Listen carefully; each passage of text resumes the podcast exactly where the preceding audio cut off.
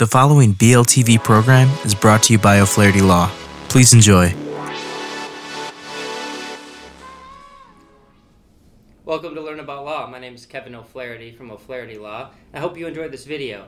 If you need some help, please feel free to give us a call at 630-324-6666. That's 630-324-6666. Thanks for watching.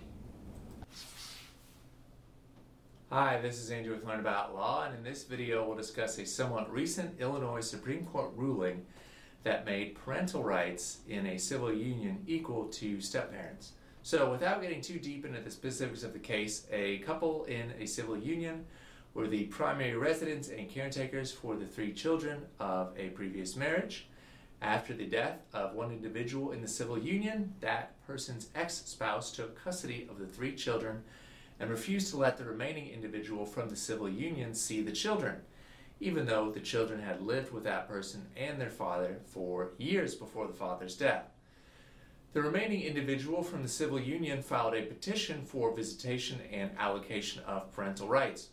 Under Illinois law, a party to a civil union is entitled to the same legal obligations, responsibilities, protections, and benefits as are afforded or recognized by the law of Illinois to spouses, whether they derive from statute, administrative rule, policy, common law, or any other source of civil or criminal law. Basically, the Illinois Civil Union Act was meant to make civil union on equal footing with marriage.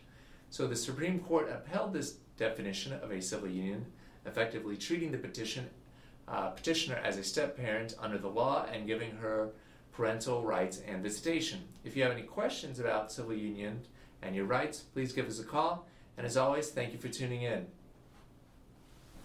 Hi, this is Kevin O'Flaherty again. I hope you enjoyed that video. We have many geographical locations for your convenience, so if you need some help, give us a call at 630-324-6666. That's 630-324-6666. Thanks again.